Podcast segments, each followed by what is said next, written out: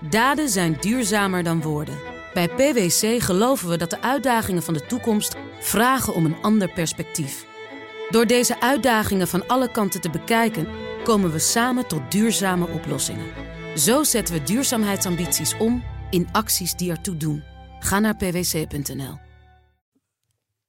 Wij kijken elke twee weken naar mislukkingen en wat we daarvan kunnen leren. Dat doen we samen met Paul Iske, de CFO, de Chief Failure Officer van het Instituut voor Briljante Mislukkingen. Van een afstandje deze keer, Paul. Goedemiddag. Ja, hi Thomas. Ja, ik ben onderweg. Je bent naar onderweg. mijn eigen verjaardag. Oh, onderweg naar je eigen verjaardag. Gefeliciteerd.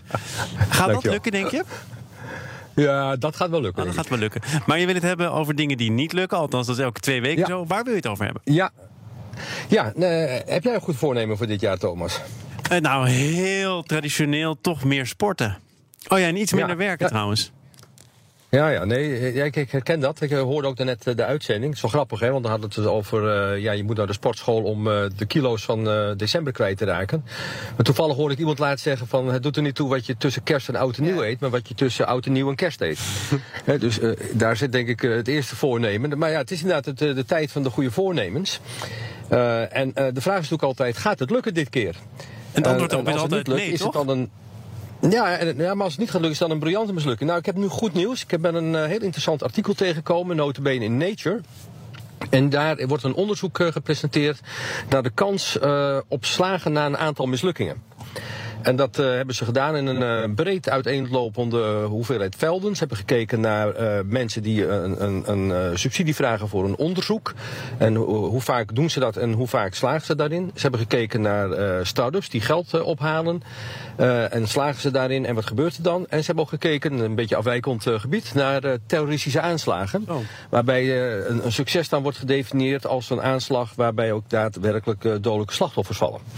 En wat ze nou hebben, is dat er een wetmatigheid is waardoor je kunt voorspellen of iets uiteindelijk gaat lukken. En dat, eh, daar hangen twee dingen eh, mee samen. Ten eerste, hoe vaak probeer je iets?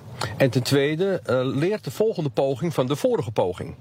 En eh, ze hebben dus ontdekt dat als je kunt zien dat eh, de volgende poging iets succesvoller, maar geen succesvol is ten opzichte van de vorige. Bijvoorbeeld, je hebt meer geld opgehaald, of je hebt een hogere score gekregen bij, bij je aanvraag, of je hebt meer gewonden veroorzaakt bij je, bij je terroristische activiteit.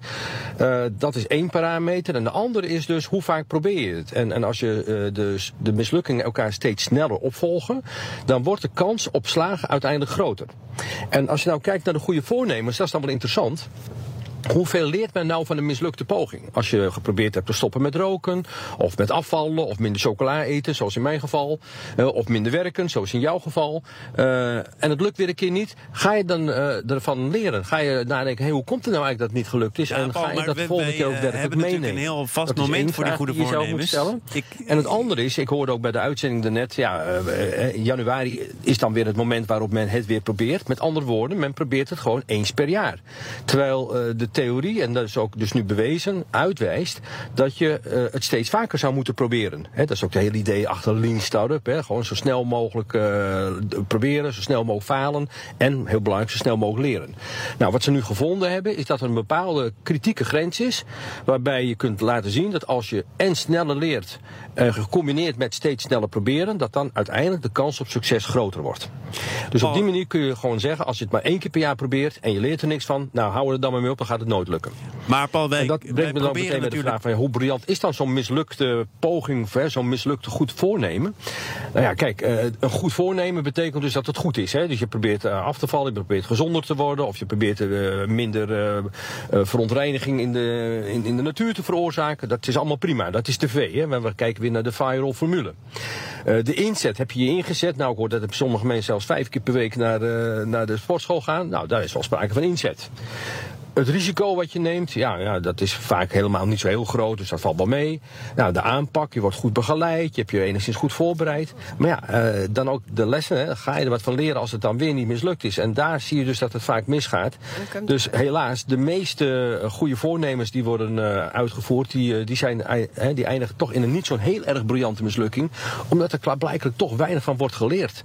Ja, en als je dan kijkt naar de terroristische aanvallen, dan, ja, dan ben je natuurlijk helemaal snel klaar. Want de eerste V staat voor visie, wat probeer je eigenlijk? Ja, daar is natuurlijk helemaal niks van te maken. Dus ja, ik denk als ik een goed advies zou mogen geven voor de mensen die goede voornemens hebben.